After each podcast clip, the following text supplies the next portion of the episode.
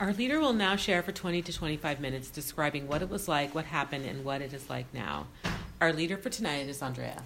I'm Andrea. I'm a compulsive overeater. Hi, Andrea. And I haven't been in this room in a really long time, but um, it certainly is a place I am familiar with. And I walk in here, and I remember in 2001 I had a severe injury, and I would come here and lay on that couch for the meeting. So a lot's happened. I came into program in, as far as I can figure, um, 1984 and I I used to have great solace in that I would be recovered when I had as many years in program as I had eating. However, I've passed that point, and I'm still a compulsive overeater, so I'm still here, and um, that doesn't really bother me. You know, I, um, I if you would have told me I am going to be here for all these years and still going to these crazy meetings with you crazy people when I came in, I probably would have ran. But, you know, um, I didn't know then what I know now. And, um, you know, I, I used to write out notes, and I remember when I first started speaking, I had all kinds of stuff, and now I pray, you know, and see what's going to come out because it's really hard, even in 20, 25 minutes, which is a long share, to, to, to do 33 years of, of recovery at all. So um, I do have pictures, and um, I don't think I have my top weight. My top weight that I weighed myself at was 300, but I don't think I know my exact top weight, but I think it's around there, and 300 is impressive enough to me to think that I might have had a problem. And um, I came in, and I was around 34 years old, and I, I, um, I got here. I'll just make it brief. I was an IC. I'm a cardiac nurse. I took care of someone who was a nurse in a, is a head nurse at the nursing home. She was 49 years old. She took care of everybody but herself. She never went to the doctor. She had one massive heart attack and ended up dying within four weeks on the operating table trying to get her heart fixed. And in that time, even though she couldn't talk, she was on a breathing machine. It's the closest I ever got to a patient. It's the only time I've ever gone to anybody's funeral, and it's uh, um, and um, I knew that that was that was going to be me. It was clear it was going to be me, and at that time, somebody I worked with was in OA, and they started changing. You know, not only did they lose weight, but they seemed to change. They didn't stay much longer than when I came in. It took me two years to get here. That's not fast or slow. That's what it took, and. Um, I had a lot of good reasons.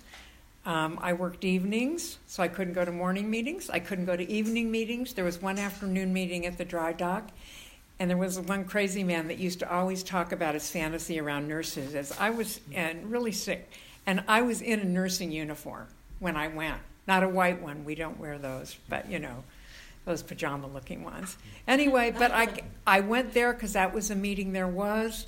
I I lied to my sponsor. I looked for people that I could bullshit. I was a scammer. I was a liar. I'm a food liar. I'm down and out.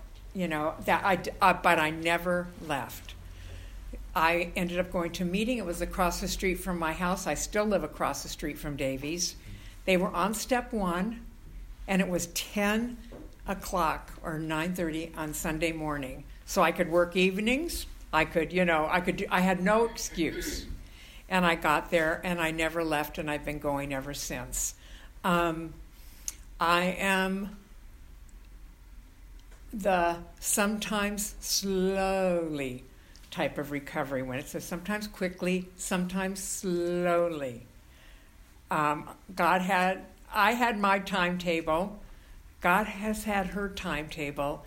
And we battled a lot, but she won. And here I am today. I don't know if I'm a normal weight. I always think that I could be thinner, but you know what? I have been in this body at this size for about, well, a long time. I don't know how many years. My story was I came in, I lied about what I ate, I found somebody that a sponsor that I could boss around and was really I'm very I could I was even I was pretty scary back then and I could just give you a look and you wouldn't mess with me. So I picked someone who would be intimidated and eventually I changed that that changed. But um, I guess my point is they say the only requirement for membership is a desire to stop eating compulsively. The only re- I didn't want to be fat was why I was here. I did not want to stop eating compulsively when I came here. That came later, but just that I didn't want to be fat and I had to become teachable. That was the hardest thing for me when I came in here. I knew everything. I knew that if the world would just do it my way, I would be okay, and it was your you were the problem. And I knew that right, right before I came in here, I told my friends, I never, ever, ever want you to talk about what I'm eating or my weight, or you're not my friend. And I was sure I was going to die of, by 40.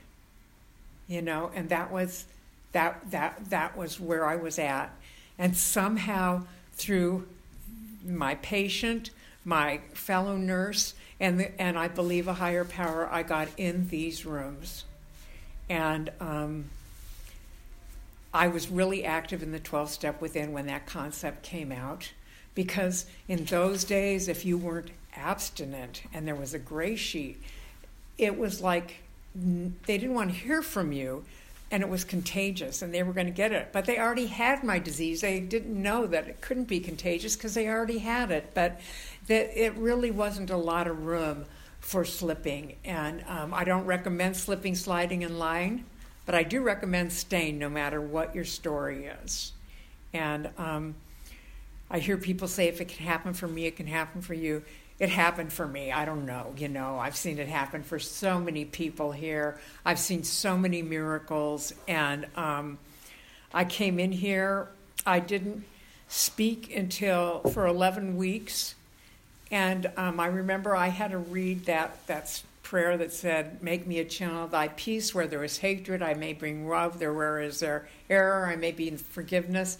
And I said, Wow, you got to be a stupid, you got to be a mamby pamby idiot they're going to step all over you if you do that. But I remember that's the first thing I read.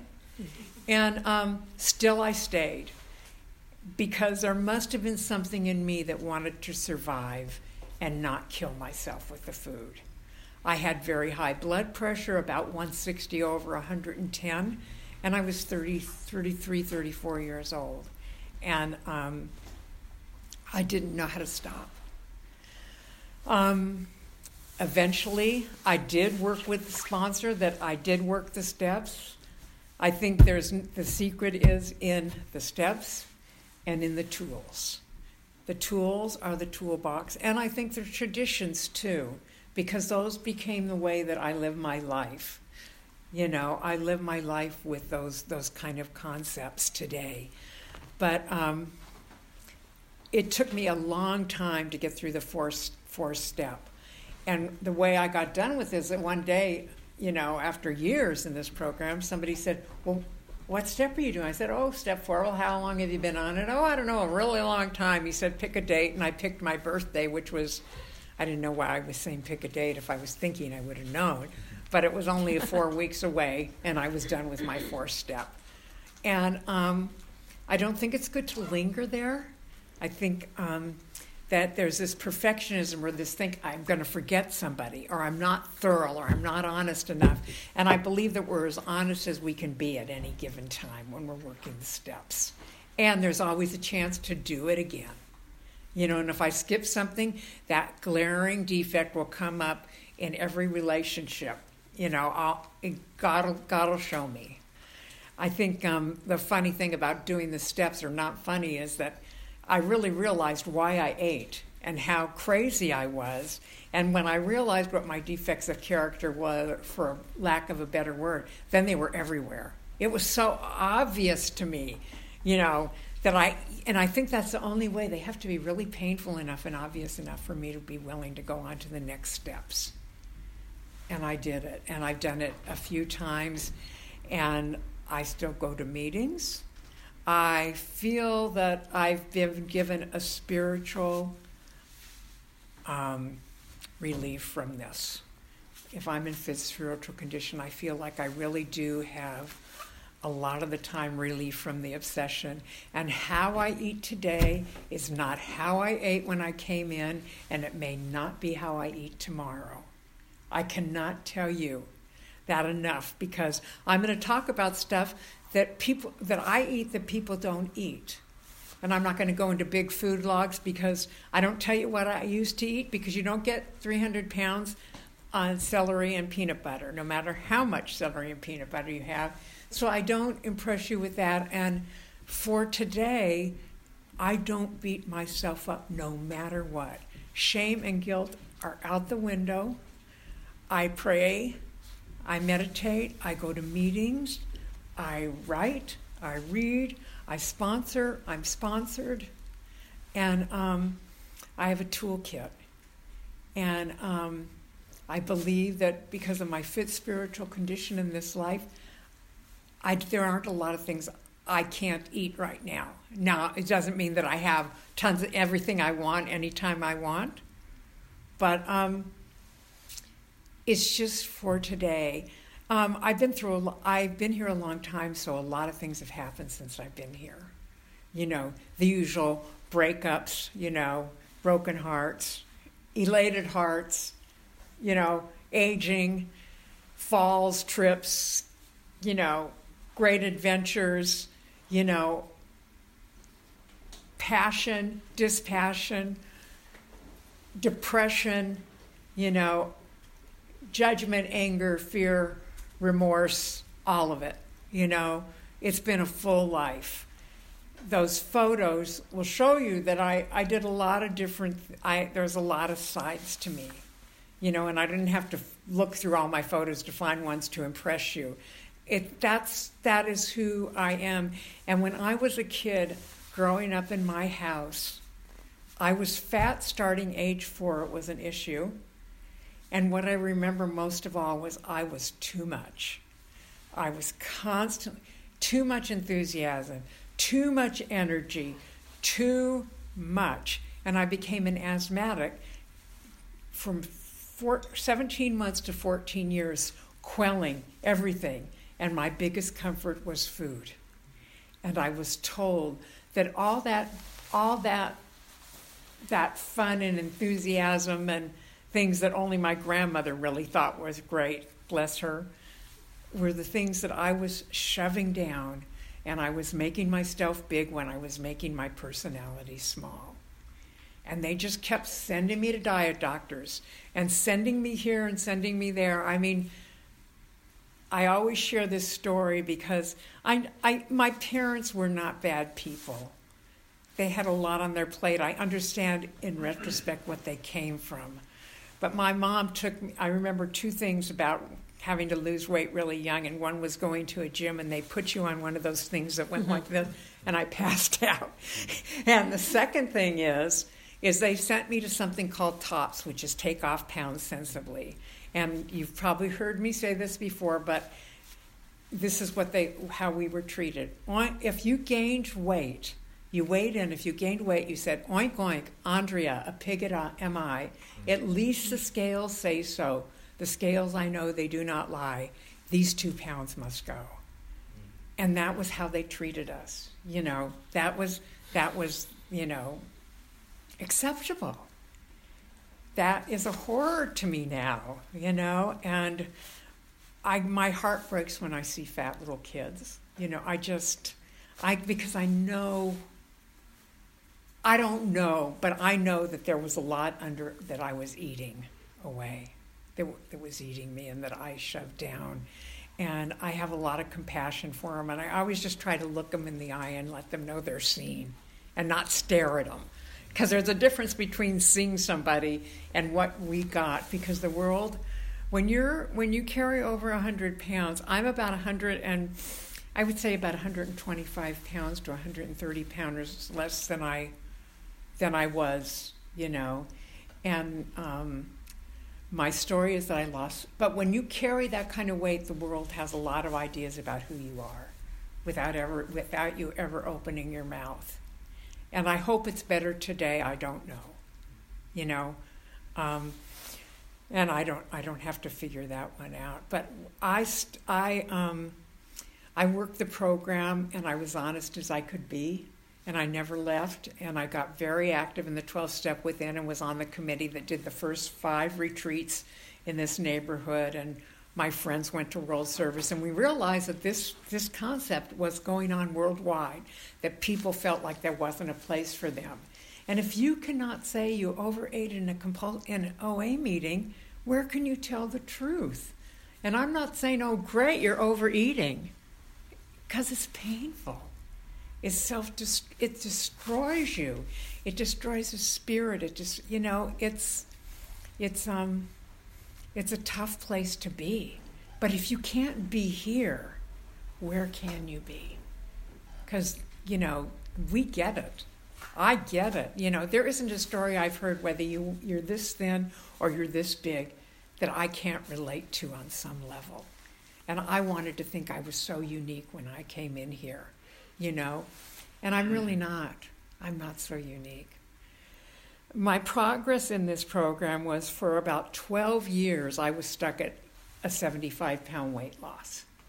Stuck and I just had to find, you know, and my my sponsor would do very wonderful sponsor, very patient sponsor, nothing like me, a nice willowy blonde who had perfect abstinence, and um, we got at a crossroads once, and she, I said, we were starting to become friends, and I said, I need a sponsor. She said, I can either be your sponsor or be your friend. I said, well, I think I need a sponsor more, and she was wonderful, and she put, I was stuck, you know, and she say stuff well, just try to imagine what it's like to be under 200 pounds. I said, well, I can do that and try to speak Japanese, you know, about as likely, you know. And um, she just stuck with me, and I wrote letters to graham crackers because when I was growing up, I couldn't have the obvious things like donuts, cakes, cookies, but I always got graham crackers.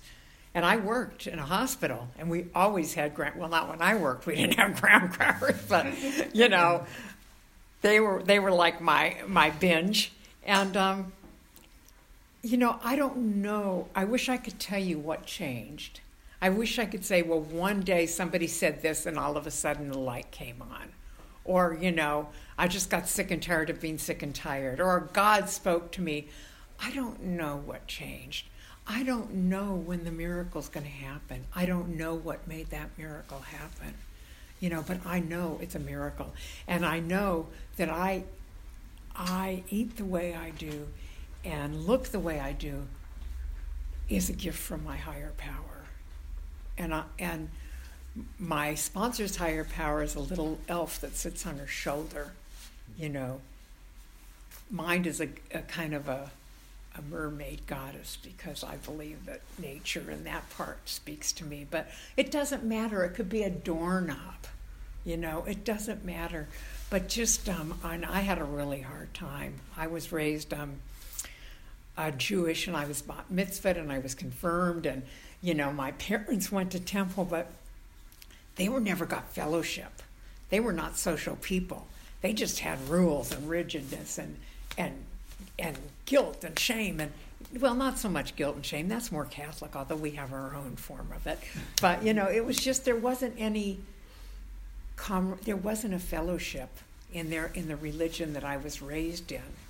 And what I found here is a fellowship, a group of people that share and speak the same language as I do. And you know, everybody doesn't like me. I don't like everybody here. But I do know how to treat people kindly. And I think it's human to like some people more than others. And now, today, that doesn't matter. Before it didn't matter, fuck you. Now it just doesn't matter, hmm. you know, because I just pray to be kind and open and good to myself, good to other people, and to, you know, abstain from compulsive eating. And and that 11 step prayer maybe is what I what I strive for today and I didn't turn into a mamby pamby, and nobody walked all over me. You know, um, I have a really good life. Um, I've li- I came to San Francisco in 1969 because I was born in Southern California and I knew I did not belong there. Those beautiful, they're just too close to Hollywood perfection, and Twiggy was perfection back then, and um, and I couldn't do it. And I I went away to school and I applied 500 miles away because that seemed a good distance from my parents. And somebody said I belonged in San Francisco, and I had never been here. And I applied for school and I got in. And the first day, I, the first time I was here, I thought, oh my God, this fog and these hills are going to kill me. I was from, you know, the beach. But um, neither of them killed me. And I do belong in San Francisco. This is my home. This is the first time I had friends. This is the first time, you know, in the 60s, you there were no freaks. There were hmm. no freaks in San Francisco. I had a big afro wig. I weighed 300 pounds. I had an Indian print bedspread for a dress. I had what looked like sheepskin green cape to the floor. And I did a lot of drugs. And I had a lot of fun. And I was kind of crazy. And I ate a lot. And I lived the 60s. And I'm not glorifying it. I'm glad I did it. Couldn't do it today. Wouldn't want to. But um, I came here then, and the first, and that was the first time I felt accepted was in San Francisco, and the second time when I really found thought I found my people was in these rooms, and um, I am as honest as I can be today about just about anything, and but not hurtful. You know, not hurtful. I try to be kind. I have to pray for kindness. I have to pray for acceptance and what I know is that the more accepting I am of myself, the kinder I am to you. And the more accepting I am of you. And I'm kind to me because I know I'm still learning. I'm learning every day. And I never know what's going to be true tomorrow. But today, today, I have this. I um, am recovering from my second shoulder surgery in two years. And um, this one's harder than the last one. I would like the first one to have been hard, so this could have been better, but that wasn't the plan. And all, everything has been defined today. What the next right action, physical therapy, icing, walk, whatever. It's just about you know, it's how I do this recovery too. There's just the next right step. And if I do a wrong step and I tweak it a little or something, it's not the end of the world. It's just pay, I gets my attention. So I'm grateful to be here. I'm grateful to have come this far. I'm excited for the journey that's ahead of me. And I'm so glad to see people that I've seen since the first day they walked in here, people that I have known for a really long time, and newcome, relatively new people. And um, I only say don't quit before the miracle because you're worth it and miracles happen here. And I see a lot of them. It's not just me. If it were only me, I'd think I was crazy. Mm-hmm. So, and I am maybe a little bit, but it's okay because there's worse things than being crazy. So, anyway, thank you for your time.